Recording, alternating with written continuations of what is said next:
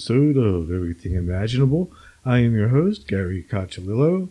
And before we get started, I want to thank all my listeners for listening and also thank the contributors to my show, who are executive producers Candace Sanderson, author of The Reluctant Messenger, and Ms. Aida, author of Hoodoo Justice Magic, binaural production engineer Damian Keller, author of Sounds Good, Sounds Great, and monthly co host Jared Murphy, author of It's Not Aliens, It's Worse, It's Us. If you are interested in contributing to this podcast, go to my website, everythingimaginable2020.com, and you'll find everything you need there. And now, without further ado, our guest for today is Chris Lippincott, the notorious Montclair medium. Thanks for coming on. Thanks for having me, Gary. I love that intro. and we are both in the Garden State. yes, you can call it that. Parts of it are garden, but not much anymore. so, um, let's start from the beginning. When did you figure out that you were a medium? Uh, I figured it out as an adult. Uh, it seems that a lot of people think that uh, all mediums are kind of born mediums, and they're born with the gift, and they're born that uh, you know they've got some kind of abilities. But it really turns out that most mediums finally figure it out, finally understand that they're able to harness whatever innate abilities they've got more as an adult, and that was true with me, because as a child I was you know aware of these things that I couldn't understand. Uh, as a child, I was aware of spirit, but I didn't know of spirit. I was aware of um, people that I could see, but other people couldn't see, and I didn't understand why nobody else could communicate with them. I just thought I was, you know, extra special or extra imaginative, right? Um, and it wasn't until I was an adult and, you know, I was still an agnostic, materialist, greedy SOB on Wall Street as a research analyst where I was totally stressed out, totally out of my mind, um, and I had to find a relief, right? I was searching for a way to figure out how to um, cope with all the stress. Right. Um, so what do I do? I turn to the least uh, Wall Street type thing I could think of. And I was like, okay, well, I've heard this thing called meditation. Let me go check this thing, weird thing out. Um, and I'm stumbling in the dark, finding a whole bunch of silly people saying, oh, this is what meditation is supposed to be like. And, you know, I found some really ridiculous people wearing turbans, and I was like, I can't do this. well, eventually I stumbled onto one that finally resonated with me. I'm like, all right, this thing has no agenda. These people look kind of normal to me. Remember, I was still that very agnostic materialist mentality. So I was very skeptical of everything. Um, and eventually I started getting into this. I'm like, okay, I can calm down. I can relax. This is pretty cool. And I got into it and I was, you know, doing this for about 15 minutes every day before work. I'm like, okay, I'm calm. I can actually go to work and I'm calm. I'm relaxed because previously I was taking out all the stress out of my family, my coworker, and I was, I was just like losing it. But I do this for about 15 minutes every single day because I start to get hooked on it and I start to realize and feel better every day. So when you start to feel something good, you don't want to stop it and I'm doing this every day just for 15 minutes. I'm like, okay, I can do it 15 minutes, and boom, I'm done. But the fact that I was doing this every single day, and I wound up doing this for about 12 months straight, it started to shift my entire awareness, if you will. Um, but I didn't really realize quite what I was doing. Um, in hindsight, of course, everything's 2020. Um, and I do this for about 12 months and one day I'm in my man cave because every guy's got to have his man cave, right? Mm-hmm. Um, and I'm just doing a, meditation for about 30 minutes. And next thing I know, I'm basically taken out of my body. I'm aware of uh, four spirit people, two on my left, two on my right, and the one all the way on my right shot this intense beam of energy straight through my chest. And I'm like, well, I know I'm not asleep anymore because I could feel the damn thing going right through my chest, out through my back.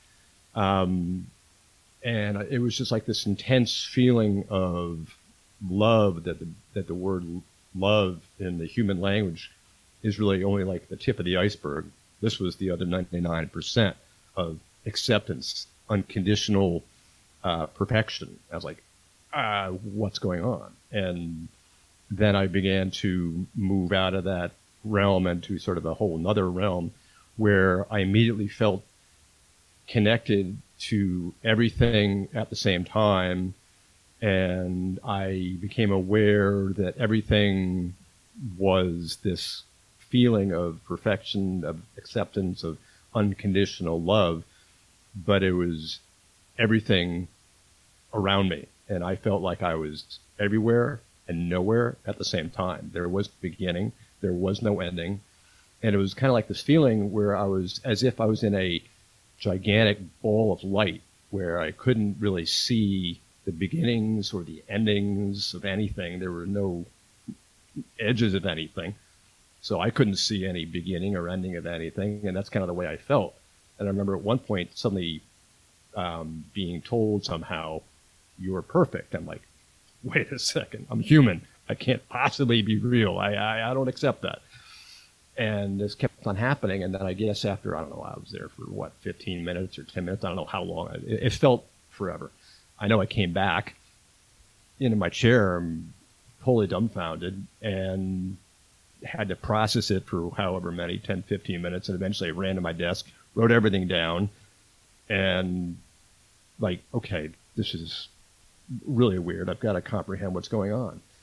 And soon thereafter, all the strange occurrences that happened to me as a kid, like my being able to uh, hear voices that only I could hear that other people couldn't hear, or uh, become aware of energy and, and, and, and senses and feelings and sensations that other people couldn't understand or recognize, or see people that other people couldn't detect. All of a sudden, that started coming back because I had shut that door for about probably 30 years. It's like all of a sudden, like this portal totally reopened after having been like this agnostic, materialist, logical, analytical dude that didn't believe any of this stuff. All of a sudden, it's like somebody reopened the door. And as we kind of look back on it, it's obvious in hindsight that Spirit was basically doing a lot of breadcrumbs and just kind of biding its time, and they had an agenda all of their own. and they came knocking back on the door. I'm like, I got to figure this out because it just kept on happening over and over again. Next thing I know, I'm like uh, connecting with my relatives that are in the spirit world and connecting with other people that I don't even know. And I start to figure out that this is something that's going way beyond me. And it's not for me, it's for everybody else. And I started to try to understand what it was. And that's when I started realizing this is something called mediumship, which before I thought was just a bunch of malarkey. Mm-hmm. So I started taking classes and I started understanding it and harnessing it and working with it and working with a lot of mentors to try to develop it better, work with it better. And so over the course of time, I work with a lot of different mentors who, you know, range everywhere from, you know, really famous mediums who've been teaching at England's uh, Arthur Findlay College all the way to local mediums and everybody in between. So they're all the ones that kind of help me understand what it's all about, what I'm doing, and over time, my own experiences help me understand what it's all about. So now I'm kind of at this point where I feel I'm on a mission to help raise the spiritual awareness and consciousness of humanity. It's something that is way beyond me. I'm just kind of like, you know, one of the guys working and serving the spirit world, try to help them bring their love and healing to us. Why you? That's a great question. I love that question. I thought I thought that very same question for the longest time because remember I was coming from this skeptical, agnostic place. I was like, why me? I literally asked him that one day. Because it's like, why me? I'm, I'm, you know, Mr. You know, Joe Blow from Main Street. Uh, you know, I don't have any special gifts. And it suddenly came to me, and I am presuming this was from my uh, my guides who were kind of, you know, getting very frustrated, getting very frustrated with me because I didn't believe in any of it. Um, eventually, it, it, it dawned on me that it's that very fact that I am this regular dude, this skeptical, logical analyst off of Wall Street who is the furthest thing from what you would normally expect to be a medium. I mean, normally you'd think of somebody who's like off the Hindu Kush has been studying spirit for, you know, many decades and yada, yada, yada. I'm just a regular guy, just like everybody else. And it's quite clear, and in fact, it's been proven many times that all humans have the same non physical senses, non physical abilities, i.e., psychic gifts. We all have it because we're all energy. We're all interconnected. We all have that capability. It's just the fact that the senses and the abilities are lying dormant just beneath the surface. And we've hmm. been so conditioned as humans to be aware of our own material existence. Like, you know, we sit in a chair and we think that's what we're sitting on, something solid. We look at our room, we see a, a wall as something solid, when in fact, quantum physics has proven that everything in existence is nothing but energy. So we're energy. Our chairs are energy. The walls are energy. And when you go to a subatomic level, you see that everything is just empty space filled with energy. Look at the carbon atom, for example. The carbon atom is literally, if you were to take the nucleus of the carbon atom and expand that to the size of a golf ball, its electron would be two miles away. Everything else is empty space. So we're empty space, we're energy. And that's what's so amazing about that. We all have the same ability, and we're all interconnected, and we all um, can harness that energy. And that's how we connect with spirit, because spirit's energy. We're all just at different vibrations. And that's what it's all about. It's like whether you're um, in the material plane, like we are, we're all energy at low vibrations, versus uh, the spirit plane, the non physical plane, which is at a very high vibration. We're just at different vibrations. It's like go back to your high school physics, right? You got H2O, different states of matter. You got the solid block of ice. Vibrations of solid block of ice, the molecules are very low vibration, incredibly dense. It's like us, right? We're dense. We're dense material states of being. Now you take that water and you heat it up to the point of being a gas, all of a sudden the molecules are really excited. They're moving really fast. The vibration is really high. So the difference between a solid state and a gaseous state is nothing but a series of vibrations, a higher vibration. Take it to plasma. So it goes beyond gas. Vibrations rise even higher. Take it to the non physical state, the vibrations are the highest you can get to. So it's just a series of vibrations. You can look at it on a scale, right? From low to high.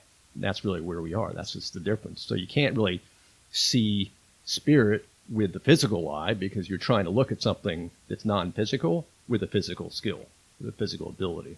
So that's just like a series of vibrations. So, what is the point of manifesting at such a low vibration that we're at, where it just sometimes it sucks? Why do we come to the planet Earth to live life that sucks? Exactly. and that's a perfect question because we come we come back to this place, especially in New Jersey, it seems. Um, I, I, know, I know a place that's worse than New Jersey. I spent five Oh. years in Alabama, so oh, okay. I'm not going to make any judgments there. um, but yeah, the perfect question is why do we come back from the spirit world, uh, the non physical world? Why do we come back into the material plane? And the reason we keep coming back is so that we can learn lessons. Because if everything is so perfect or easy or non challenging in the spirit realm, you're not going to learn much. So as we come back into the physical, it's like you're living in mud, right? It's like you're just like, oh my god, you're slow. It's gross. It's hard. It's just like some days you're just like, why am I here? You know. So it's it's that very uh, experience that you're having that you're learning lessons from, and the analogy is like um, a five year old child. You can tell a child not to touch the hot stove, right? But is that five year old child going to listen to you? No. You can tell him 20 times, don't touch the hot stove. You going to listen to you? No. As soon as he touches that hot stove, he experiences the pain and he will never ever again touch that hot stove. So it's exactly the same with us. We're here in that world, learning experiences, learning lessons, so that we will not touch that hot stove again. And the only way to grow, the only way to enhance our spiritual awareness, our spiritual growth, is by going through these crappy experiences that we have, whether it's frustration, whether it's the pain of heartbreak, whether it's um, any kind of uh, experience that you can think of. What's the worst experience you can uh, imagine? You keep on growing through that. And so our entire reason for returning is spiritual growth because we're not going to get these experiences in the non-physical, but we definitely will get them in the physical world, especially in New Jersey and or Alabama. so, you know, I, I thought about this because obviously I've asked this question a million times. I've pretty much gotten this answer quite a few times as well. But one of the things that I think about this particular answer is after having a year and a half to think about it is if the point of being incarnatedness at this vibration level is to have a learning experience and I've done it before, if that's the actual point, I should be able to remember the things I learned before, not have to keep doing it over and over again. But you do, but that's the difference. You do remember uh, in a spirit level because we all have auras and our experience and our physical imprints and mm-hmm. everything we've ever done uh, is imprinted on our aura and on our soul level. So spiritually, we remember everything. We know everything we've ever done. But it's like being in a school, right? If you were to remember the answers to the test of every single thing that you've ever done, you wouldn't learn it, because we're here in a school. So if you're to graduate from grade one to grade two, you've got to take a whole series of tests. Well, what's the purpose of learning if you're not going to learn something new?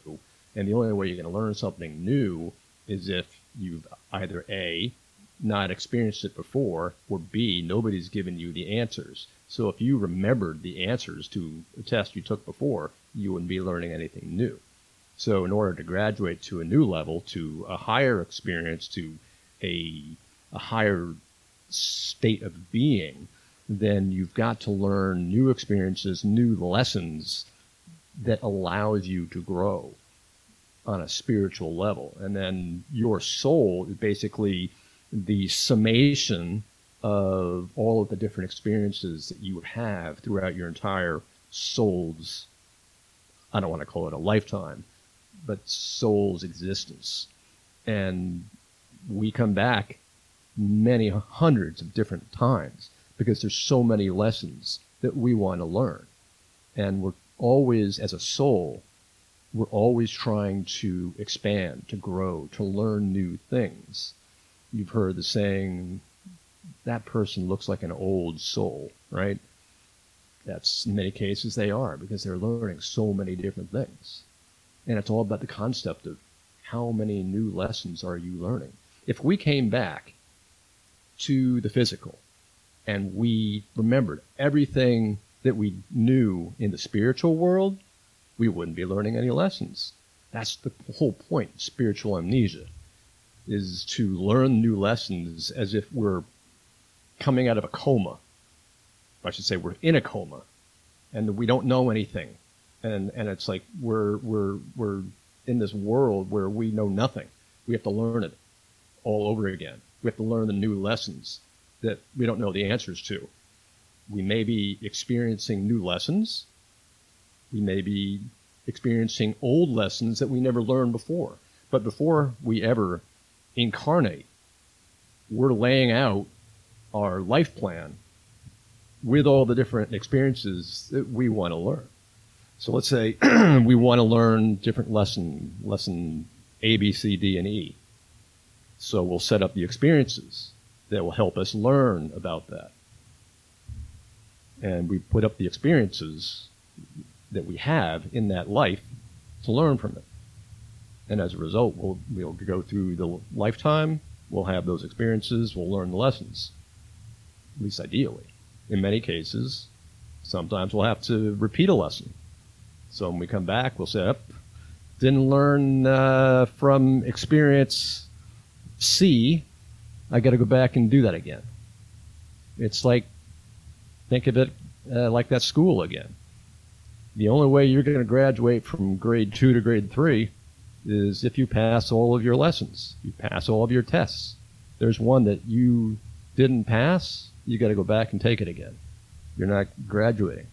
You've got to pass every single lesson in that grade before you can kind of move up. You know how uh, schools have moving up ceremonies? Same concept. Same idea. So I'm thinking about this sort of hypothetically. Let's say there's two me's. This is kind of what you're saying. There's this low vibration me that doesn't remember anything, it's just dumb. There's this higher vibration me, which remembers everything and knows what I'm supposed to be doing here. Would that make the higher vibrational me my spirit guide? So therefore, like I'm almost like my own spirit guide? That's your higher self. So your spirit guides are basically like your advisors. They're the ones that uh, are always with you when you're incarnate. They're the ones that are elbowing you on the side, saying, "Stay on that path. You you should be doing this." Um, and the one beauty of it is, spirit can never interfere with our free will. They can always whisper in our ear, like very gently, and you've probably experienced that feeling uh, that sense of intuition of, gosh, I feel like I should be doing this. Nah, I'm not going to go do it. and 99% of the time, we just simply ignore it, right? You'll have that feeling in the back of your head saying, gosh, you know, I think I should be bringing that umbrella. Mm, yeah, I'm too lazy. Forget it. I'll just go walk to the car. And then you come back from work and you're soaking wet because you didn't bring the umbrella, right? It's that concept where you get that whisper in the back of your head, that thought of intuition of I should be doing something, uh, but we ignore it so many times. That's that's the same concept that our spirit guides are giving to us. They're they're whispering at such a subtle volume that they're not influencing us. We become aware of it, but it's so subtle and so not uh, the only phrase I can come up with is like not pushy. um, it, it's so subtle that we rarely listen to it because that's you know we've got our free will. We want to do what we want to do, but they'll keep whispering. They'll keep trying. They'll keep kind of giving us little nudges to stay on the path. But more often than not, we'll just kind of like ignore them and forget them. So we come down to uh, our experience and you know, whether we learn from it or not, that's a whole other uh, situation. That's all based on what we are doing in the moment. You know, are we aware that we should be learning from something, or are we just kind of blind with rage? It's like, for example, let's say you're driving on the road and some guy cuts you off and you are just blinded with rage. You're like, ah, how can that guy cut me off? He's such a jerk. Ah, I, I hate this person. Ah, you just like want to, you know, run into him and take your anger out on this person. You could do that. That would be one reaction. Or you could sit back for a second and think, gee, this challenge is a lesson. What am I supposed to learn? hmm, let me step into their shoes and let me start thinking what they're undergoing. That person might be having a terrible day. That person might have a real problem. That person may not have even been thinking I was here. I'm going to give him the benefit of the doubt. I'm going to give him my best wishes and send him on his way and give him my love, and off he goes. So you can do, you know, either A or B, but it's up to us to figure out what we have to do in the moment. So, what's the lesson that we're going to take away from that experience? Well, in New Jersey, you have to give them the finger and throw an empty water bottle at them. exactly. That's a that's that, that goes on to your license. That's part of your requirement. That's part of the driver's test. Um, you mentioned that you know prior to this incarnation, we kind of agreed to a plan. Right. Now, I can't imagine myself agreeing to be alive through 2021. Oh, the I, I, in number fact, of times, fact- in fact. I, I don't believe I did. I believe that I was tricked into this. Yeah, I think exactly. I think that that that, that they waved the, the good part of this front. Like, oh, like look at this, all this sex, drugs, and rock and roll is gonna be great. and, and he put all the other crap in the small print. Oh yeah, the number of times I think to myself, I agreed to that soul contract. What was I thinking? Who fooled me? Why did I do this? Yeah. Oh yeah, absolutely. But that's the beauty of it, because when you start to look at it from that perspective, and you um, look at it from the thirty thousand foot viewpoint, if you will, you start to realize, wow, this is insane. This is a tough life, but I'm getting through it. I'm learning from it. I'm living it.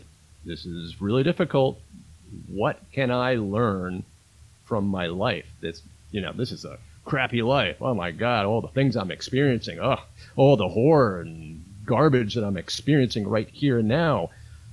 Wow, if it's that tough, imagine how much I must be learning. Oof. I mean, we're like, it, it, we kind of feel like we're suddenly in graduate school. This is intense. I guess. I don't know. I don't know what this is. I, I still think I was tricked and Well, absolutely, but think, but we're, we're certainly not in kindergarten anymore. That's for sure. Yeah, yeah, yeah. It's it's it's weird. Like I had an like, out of body experience once during a seizure, and I know like I didn't want to come back. You know, and when I when I woke up, I was pissed. Oh, absolutely.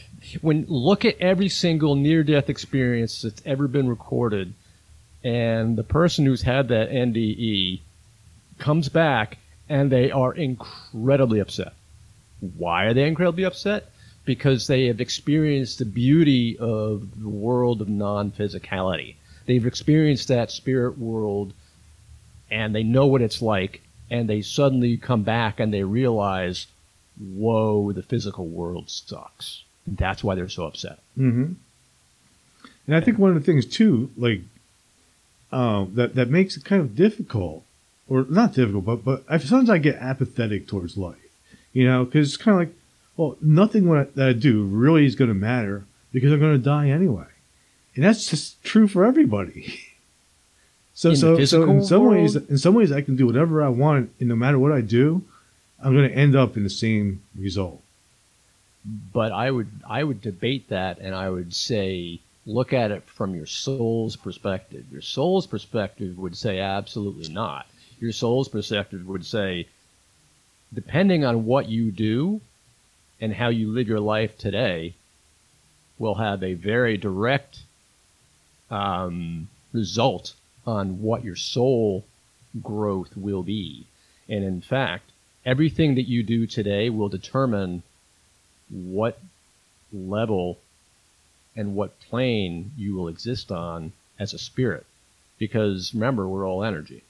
Mm-hmm. And what energy we put off and what energy states and vibration rates we create will be the vibration rate our spiritual energy then creates as it transitions to the non-physical realm. So we may be, let's just use simple numbers. Let's say our vibration is vibrating at a rate of 100 here in the physical world. Let's say you've got a scale of 100 to, I don't know, take a number, 1,000. No idea. Let's say you've got um, a 100 oscillating vibration rate in the physical, and that's pretty low. You let's say Indira Gandhi is like a thousand, but you're a hundred, um, and you stay at that low 100 oscillating rate or hertz or who knows um, throughout your entire life. When you transition to the physical, sorry, the non-physical world, you're going to be at that 100 rate uh, vibration. Yet, in order to get to, let's say, the, the fourth plane, you would need a frequency of, let's say, 500, but you're still at 100. So you'd barely be able to be on the second plane. So, whatever frequency you're at when you're leaving the physical world is going to be where you're going to wind up in the non physical world. So it's all about your frequency rate. So it has a direct correlation to where you wind up. Okay. So definitely consider what you're doing in the here and now as what's going to happen in the future. Hmm. I still want to just live my life like a pirate. you and Jack Sparrow. so, so how does all this tie into talking to dead people? How does it tie into talking to people who have transitioned? The one reason that people who are now in the non-physical world want to come back and communicate with those of us in the physical is they want to give their love and their healing to those in need that need to hear from them. Typically, their family members. There are others like spirit guides who come through who want to give us their love and healing from a more holistic aspect. Deliver bigger messages to humanity, to help us to lead better lives. And basically, all of the spirit world is trying to come through to give us its love and healing to help all of humanity become aware of its spiritual truth and its reality that we are all energy and our consciousness lives forever. And that, in fact, everything is love. And that the, gross material perception that we think we have is not reality. And, and in fact, true reality is the spirit world, and we're living an illusion in the here and now. So it's kind of like we're in a dream, and that's a pretty crappy dream. And by the time we transition, we wake up into a new reality, which is a hell of a lot better. Hmm. Um, ah, I had a question. I just kind of forgot what it was. um, yeah, I think that was probably spirit zapping your brain. No, no. no. I think it might be from doing too much angel dust as a kid. well, you see, at least it was angels. That's good. but um, yeah, it, it, it, I know my, my question came back what, what you're sort of talking about is, is the spirits and, and uh, guides and, and, people trying to push us along. I think it's spirit guides sounds like they're, they're trying to get humanity to evolve. Now, in your opinion, is humanity evolving or de-evolving? Mm-hmm. Definitely the spirit, uh, um, humanity. spirits, one, well, spirits evolving too, but they're they're evolving a little faster than we are. We in uh, the physical humanity uh, is evolving. In fact, what's becoming uh, quite evident uh, the more we go through this, I think it started in 2012. I want to say um, is the spiritual awareness of mankind has actually accelerated rather rapidly. whether that's the age of Aquarius or whatever age it is, which I think may have started in the late 40s, early 50s, it's accelerated. Um, and it really has uh, taken a turn where you know, mankind is evolving rapidly, becoming more aware of spirit, more accepting of spirit. But the problem is that as it does so, it's almost shooting itself in the foot because you'd think that if it becomes more aware, more spiritually conscious, more accepting, that it would uh, be more benevolent to each other. It would love each other. It would be a more accepting place. It would be a more mm-hmm. loving place. And we'd be more friendly to Mother Earth and our resources. But it just seems like we're doing just the opposite. Um, so it's almost like a it's like it's like a split almost. Like there's definitely part of humanity that is uh, accelerating and, and rising rapidly. At the same time that there, who knows, maybe there's a, a, a part of humanity that is going backwards, um, which I wouldn't be surprised of. But it's uh, what I definitely sense is that there's uh, a certain part of humanity that's um, rising faster. Some part of humanity that may be, uh, to your point, devolving or at least ignoring intentionally everything that's going on. Um, and there was once a uh, spirit guide um, called Red Cloud um, through Estelle Roberts, famous British medium uh, in the 1940s. And Red Cloud was saying that um, Atlantis, that 10,000 years ago, was actually the reason they disappeared was because they had actually accelerated so far that they basically evolved themselves off the planet, which this makes my mind spin. but, you know, that's what this guide was saying. So, I don't know. I've heard this before. About okay. Doesn't surprise me. Um, when when you're talking, when you have when people have conversations with spirit guides, um, is there any way to differentiate a spirit guide from some type of astral type of entity versus something that could possibly be extraterrestrial? Yeah, good question. Um, so I do uh, trance speaking a lot, and uh, in my trance circles, you can definitely see who the, the personality is that comes through.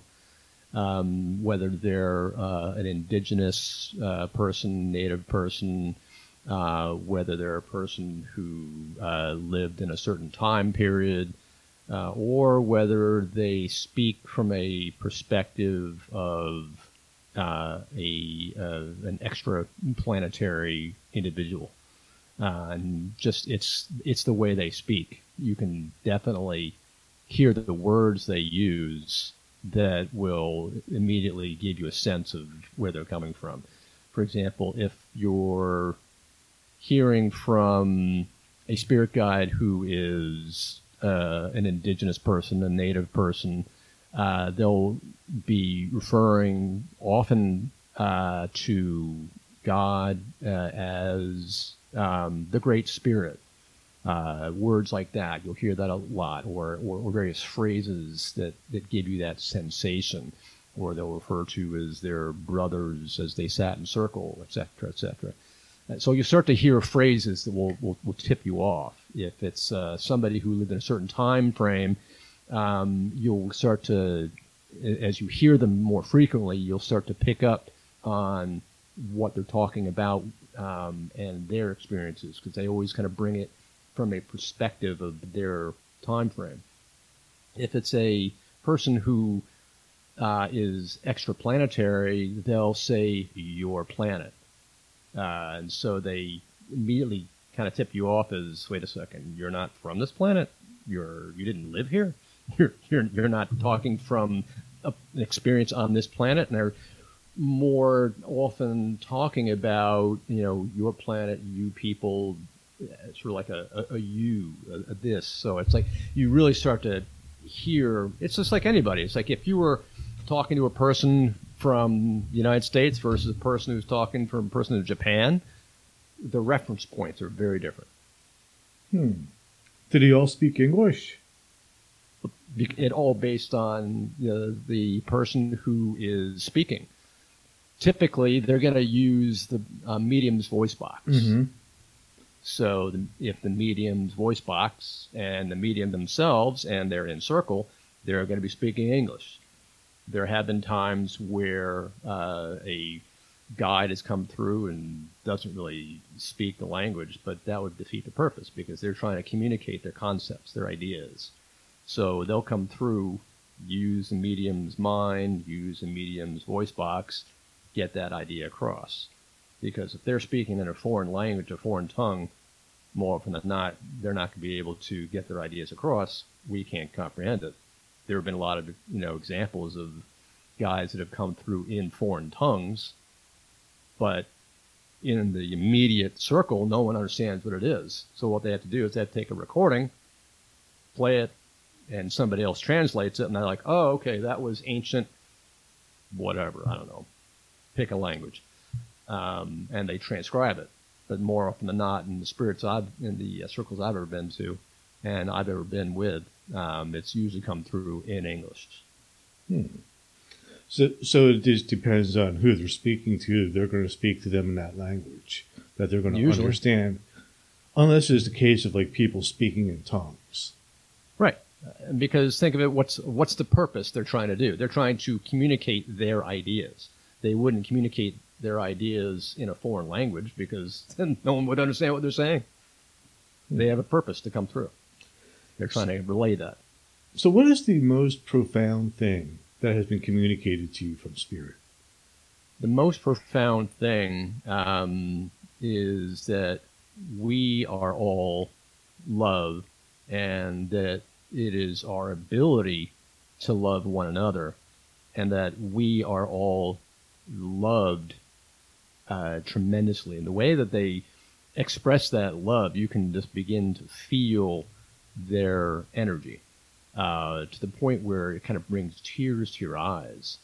Um, when spirit comes through from a guide's perspective, the feeling like I can just remember um, cases where I've been in trance and and people have expressed it back to me, where I just feel like I'm kind of lifted out of my chair and I'm somewhere out in you know the ether somewhere, and I just feel like I'm held by this feeling of love, by this entity of love, by the spirit world that is nothing but love. And it's the entire concept, the whole feeling that we are loved immensely and that we are surrounded by love. We're given love. We're filled with love. And that they, the spirit world, want nothing more to give us all of their love and comfort and the way they express that is just overwhelming. Um, talking at it and talking about that concept as a human, this doesn't even begin to touch the iceberg. It's kind of like, wow, this is great, but when you experience it in the moment, you're just it's like, you know, it's like you might as well be hearing, uh, you know, this chorus of angels uh, to to move you to tears, Mhm. but it's uh, you, you try to express it in words and and it kind of falls flat. I'm just like, oh, That's definitely true because I've had that experience. Um, just how about hauntings and disincarnated, like spirits that are seem to be stuck here on Earth? What is going on with those spirits, or is it possible for a soul to exist in multiple places in multiple forms all at the same time, like where everything is just existing at once? That's exactly the way it does happen. That, um, and in fact, quantum physics has shown us that energy can exist in multiple places at, at, uh, simultaneously because there really is no such thing as time. and you can get down to uh, whether it's quantum physics or Albert Einstein and why time uh, is warped, and there really is no such thing as time the way spirit knows it. Uh, we in the physical are aware of time because time is a function of distance, which is a function of physicality. And because spirit is not a physical thing, there is no distance, and thus there is no time. Um, there are only milestones which get achieved. Um, as far as uh, a spirit that is caught between two planes, as it were, or still remains in the physical, again, you go back to energy. A spirit that resides in the physical is essentially residual energy that stays in that place because it's uh, still caught in that spot. Why is it caught in that spot? In many cases, a spirit doesn't want to progress to uh, the full non physical because it feels like it still has something to do, something that ties it to the physical. And examples would be let's say there's a mother that is so concerned about her kids and she feels like there's no one that's going to watch out for them that she is so concerned, so focused on her kids and the world and how they're going to be taken care of that she doesn't want to progress. She wants to focus on the kids. She wants to focus on the house. She wants to focus on who's going to pay the mortgage of the house, who's going to feed the kids, who's going to take care of the kids, et cetera, et cetera. So it's there. It's it's like it's like she's got a mission in her mind, and it's got to get accomplished, and she's the only one who can accomplish it. So there's no way she's leaving. She's staying right here to make sure everything gets done. Of course, she can't do anything because she's not physical. Or there might be another reason. Maybe there's a person who was murdered, and that person, you know, still wants justice and still is tied. Their energy is tied to the physical spot where you know they were murdered, and they're on a mission to find justice in some way, shape, or form. They don't want to leave. They want to stay in contact with people to find justice. There are people who are murdered who do, you know, progress on and, you know, they'll work from the other side. But there's some people who want to stay in, you know, the, the present there are other people who just don't believe it. There are people who say, okay, well, once I'm dead, I'm food for the worms, and I don't believe in any of this malarkey. So that's their whole viewpoint. And when it's transition time, they're out of their body, and they're like, well, this is a dream. This is really messed up. what am I going to do? And, you know, people come to try to invite them to go to the light, and they're like, ah, that's that's silly. I don't believe in that stuff. They have the option, but they don't follow it because they don't believe in it. It's too far from their set of awareness, right? There's a famous story of a invest of an investment banker who died of a heart attack, uh, and he didn't believe in any of this. You know, he was completely materialistic, totally agnostic. Sound familiar? Um, and uh, he died of a heart attack, and you know started getting really frustrated when he got out of his body. Um, started yelling at all of his coworkers, "Hey, do this! Hey, do that!" But nobody responded to him, so he was really curious what's going on.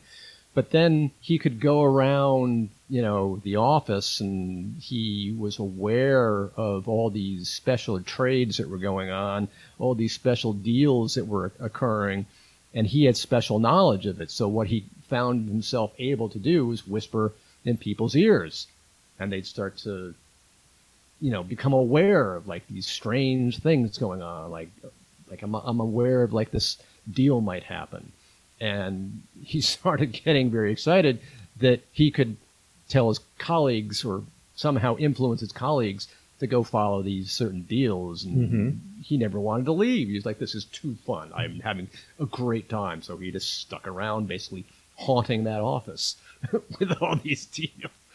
I don't know whatever became of him, but it's like that's another example of a person who just does not want to leave. In a way, it would be kind of cool to be a ghost because then you can see what people are doing when, when nobody's watching.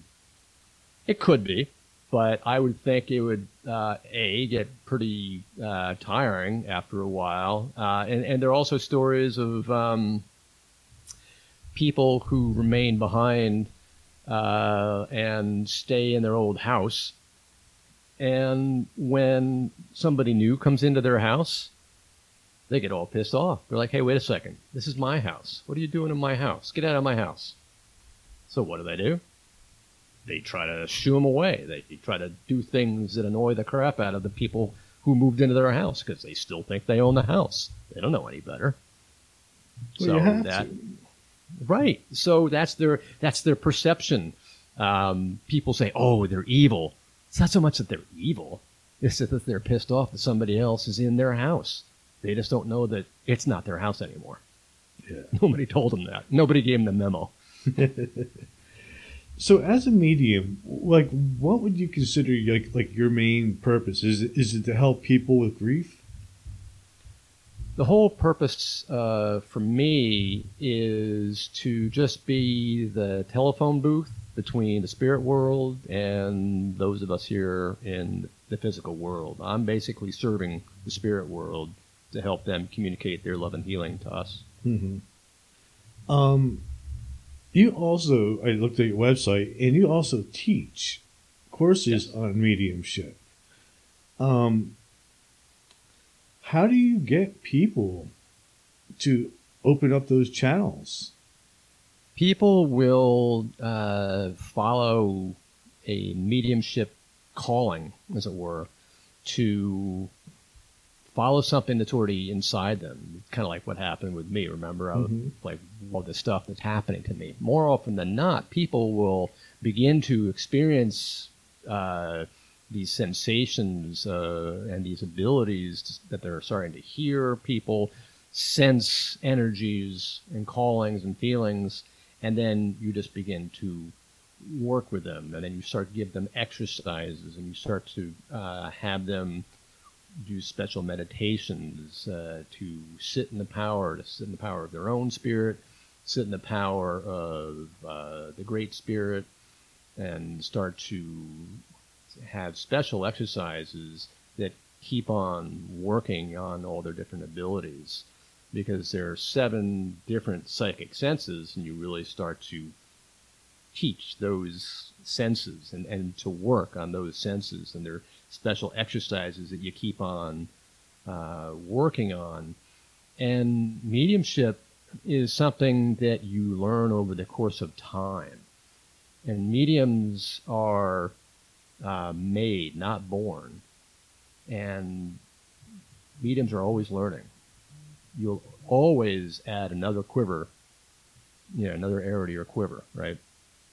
Uh, there's, you know, there, there, there's so many uh, mediums that have been around for a good 30, 40, 50 years, still alive, and they're still learning. They're saying, oh, I learn something new every day. Hmm. Interesting. Um, when you're teaching people how to become a medium, is med- is meditation one of the first things that you teach them? Just like it kind of Meditation, worked yeah. for you. yeah, meditation is one of the crucial aspects to mediumship, and here's the reason why. Because it's all about focus.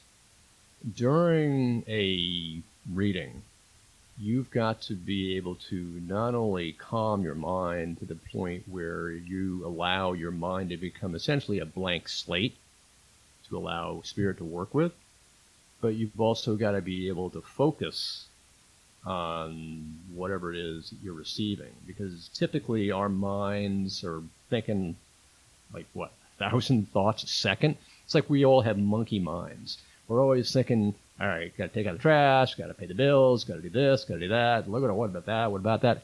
And our minds are just constantly going. It's constantly chattering. We can't sit still for a moment. So the whole point of meditation is to first learn to calm that monkey mind, to soothe it, to relax it to the point where it can just stay calm and quiet and relaxed. Also to focus your mind onto one thing so that you are paying attention to what you're receiving. but also then to learn how to expand your own spirit within and connect with source energy, to connect with the Great Spirit. Because Gordon Higginson, who was one of England's greatest mediums that ever lived, said you cannot uh, connect with spirit before you connect with your own spirit within. So you've got to connect with your own spirit and know what that is on the inside. Once you do that and you expand that and connect with source energy, it's that interrelation and that interplay between your own spirit and source energy that you do that enough. That's when you start to build up what's called your power. I refer to it as like your spiritual power, your spiritual reserves, your energy bank, right? And if you remember when I was discussing my 12 months of meditation, I was inadvertently building up a reserve of spiritual power. I didn't even realize it. I was doing a meditation that was essentially sitting in the power for 12 months, and I didn't even realize what I was doing. Looking back on it is 2020 hindsight, kind of what I said in the very beginning. I didn't know what I was doing. I kind of stumbled on it. Mm-hmm. And next thing I know, I'm sitting in the power and I've built up the spiritual reserves where all of a sudden it's like the door opened up.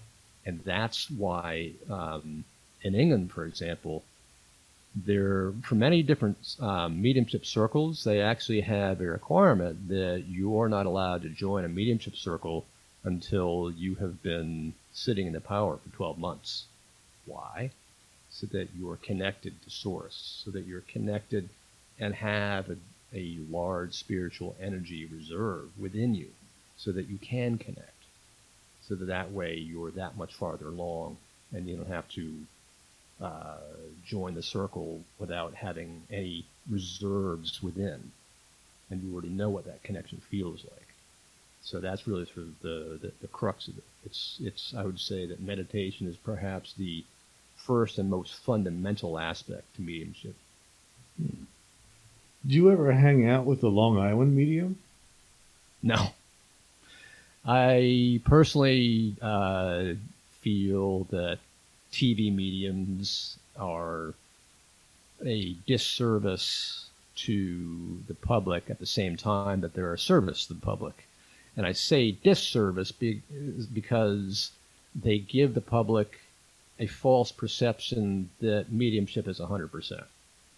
And that in the, in the course of 30 minutes, 15 minutes, whatever the session happens to be, that you're going to get 100% of the answers 100% of the time, and you're going to get exactly who you call when you want to. It doesn't work like that.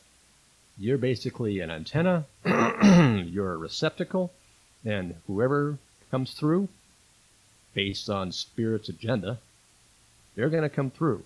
Not the person that you dial up and say, it's dial a spirit, I'm going to dial up your mother. It doesn't work that way and it's not 100%.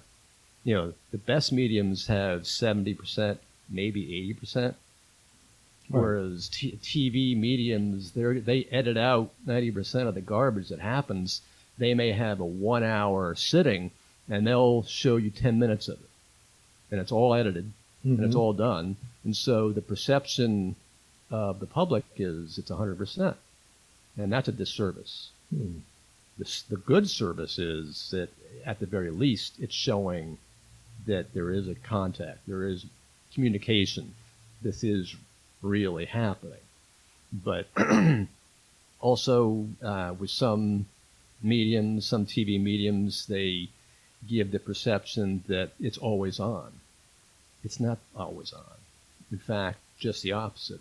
All mediums, or most mediums, I should say, are trained to turn it on, open up to it, and then when they're done, they close shop, close it down, say no more, I'm done. the problem is some TV mediums are walking around in the, you know, a grocery store saying, "Oh my gosh, I feel your grandmother's here, and I gotta give you this message." That's just improper. You don't walk up to some stranger and say, "Hey, I got your grandmother here, and here's her message." No, you don't do that. That's just wrong. Hmm. Yeah, I interviewed Mark Ireland, and you know he does a lot of certification of, of mediums. He has like a, a website and they verify mediums and stuff like that. People pay to be on this website, you know, and he had actually taken her off of his list because of that. Yeah. And um, and he, you know, it's also been explained to me too that um, in mediumship, you know, you you mentioned like about seventy percent of it being accurate. That that that the problem is our ability to interpret the information gets skewed by our, our, our own perceptions, our own biases, and that's Absolutely. what causes that to happen. Yeah, and that's and that's kind of the, the problem is that uh, the way the information is perceived will have a large impact on the communication itself. Mm-hmm. If most of the information is coming through via claircognizance, which is basically a data download of information, it's you know clear knowing. I know something, and I don't know why I know it. I suddenly know it. There is no um, type of trying uh, this perceiving and thinking and interpreting. There's none of that because it's a data download. The other one is clairaudience, clear hearing. If you hear spirit talking to you, you're just relaying, you're just being uh, the person that's relaying the information. You're literally the telephone booth saying, okay, hold on. John just told me that XYZ. You're not interpreting, you're just relaying words. Where it can get messy is if it's clairvoyance, clear seeing, where you see images. Uh, sometimes that might be symbols. Sometimes you see things and you're understanding it to be this, but it's not everything that's coming through. Let's say, for example, they're showing you a red pickup truck. Why are they showing you a red pickup truck? So you got to start digging into it. What's inside the red pickup truck? What's on the red pickup truck? What's on the dashboard? What do you see there? And so you got to start digging, digging, digging, digging, digging, because spirit will start with you know the tip of the iceberg, but you got to dive down to the bottom Mhm. where the other 99% of the information is to go find the you know what they're trying to get at. So you keep on saying, "Give me more, give me more, give me more, give me more." How can I better describe you? How can I better describe this? So it becomes a two-way effort. You know, you you know, if you don't understand something, you kind of mentally reach back and say, "Give me more." It- yeah, it's, it sounds tricky, and and also, you know, just like this podcast, like like like one listener could listen to this episode and get one thing from it. Another person could listen to it and get something the complete opposite. Yeah, You totally. know, just, just they all they both listen to the same thing, but they both interpret it completely different. it's what you take away from something, absolutely. Um, but the medium's job is to not interpret anything. Right. It's to be a completely neutral Mhm. observer and to um, give exactly what you get. Right. and it's up to the recipient to interpret the information. I could be saying, you know, uh, John says X, Y, Z, and that could be any number of things uh, of meaning to the recipient. Yeah. The recipient says, "Yeah, that totally makes sense because John did that," or I'm not quite sure. What does that mean? I don't remember him ever saying that. I'm like, I don't know. Mhm. That's just what John's telling me. Yeah. But more often than not, Spirit uh, gives us information that's very specific, that has specific meaning to the recipient, and will have a fundamental impact on the recipient because Spirit uh, A is incredibly intelligent. They know exactly what they're saying. They know exactly why they're saying it, uh, and they also know how to tell things to the recipient that they'll finally understand. There'll be a number of times where I'll be giving uh, the recipient information, and sometimes they can't understand the piece of information during the reading. They can't validate it. They're like, "Hey, sorry, I, you know, I can only give you what I get." maybe a month later, they come back to me and they validate exactly what they got. They're like, "Oh yeah, you're right. John told me such and such," and and I talked to my mother who totally validated that very thing happened. I didn't know that. So many cases, some of the most cool validations are when the, the recipient never even knew the thing happened. Then they found out from somebody else, and it happens a month later. Those are some of the most amazing validations because that's when we know that it's not like a mental telepathy between the medium and the and the recipient, right? That's when we know it's actually something that's coming in, given, sits, and the recipient finds out from somebody else. That's kind of. I took a remote viewing course not too long ago, and it was very similar thing. Like you just write down the information that you get. You don't think about it. You don't question it. You don't judge it. You just write mm-hmm. it down.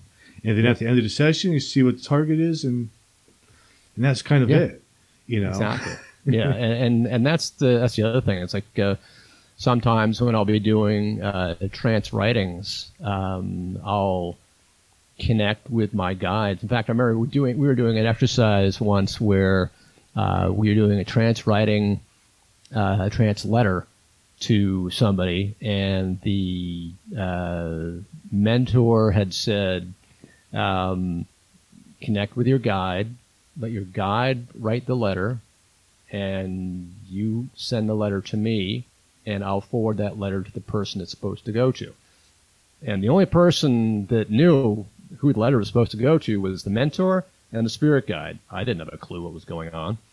So I write this letter and I uh, kind of open my eyes and I look at it and I'm like, wow, that's a pretty powerful letter. I don't know who that's going to. Um, give it to the mentor. Mentor sends it off to the person it was uh, supposed to go to. Uh, and I, like a month, two months later, uh, I get a response from the person who it went to And they were like, "Oh my god, that totally uh, was everything I needed to hear in that exact moment, and it fit perfectly." I'm like, wow, The Spirit knows what's going on because we don't. They they know what's happening, and their intelligence every single time just blows my mind. I love wow. it. So before we wrap it up, I want to ask you one really heavy question. Love it. What? Is there a God? Yes. Does Unequivocally. Does he does he care? Oh my God, yes. God is love, and we are actually all children of source energy. Because remember, the very beginning, I was telling you about mm-hmm. the fact that we're all energy. Well, God is, is the label, right? And God is nothing but source energy. We all came from source energy. If you want to look at it from the perspective of what existed before the Big Bang, right? Think of it that perspective. Before the Big Bang, there was nothing. There was a sense of energy. And then eventually that energy just exploded. The concept is that as that energy exploded, all the energy expanded into uh, an ability to experience itself in different ways in different places. So if you want to refer to God as source, the source energy, it then branched out to experience in other ways through other energies, exploding out into other realms, other areas. We are a result of that source energy. Think of it as, um, if you want to think of it from a science perspective, Think of it as the Big Bang. We are all residual particles of Big Bang dust. We all came from that Big Bang. Mm-hmm. Everything that exists throughout existence came from that Big Bang. So everything is part of source energy because we're energy. We're part of source. And so source is this pure love. And lo- like I said, love, the word love cannot even begin to describe it. It's indescribable. Lo- it's love that is beyond all comprehension. Uh, it is that pure white light. It is that uh, source energy that uh, is the beginning and ending. They call it the Alpha and the Omega, but that's why it is a love that uh, stretches to infinity and beyond. And we're part of it. We are part of God. We are part of source energy. And the whole goal, the whole aspect, the whole part of our existence is that we are always part of God. We're always connected to God the same way we're connected to each other. We're all interconnected.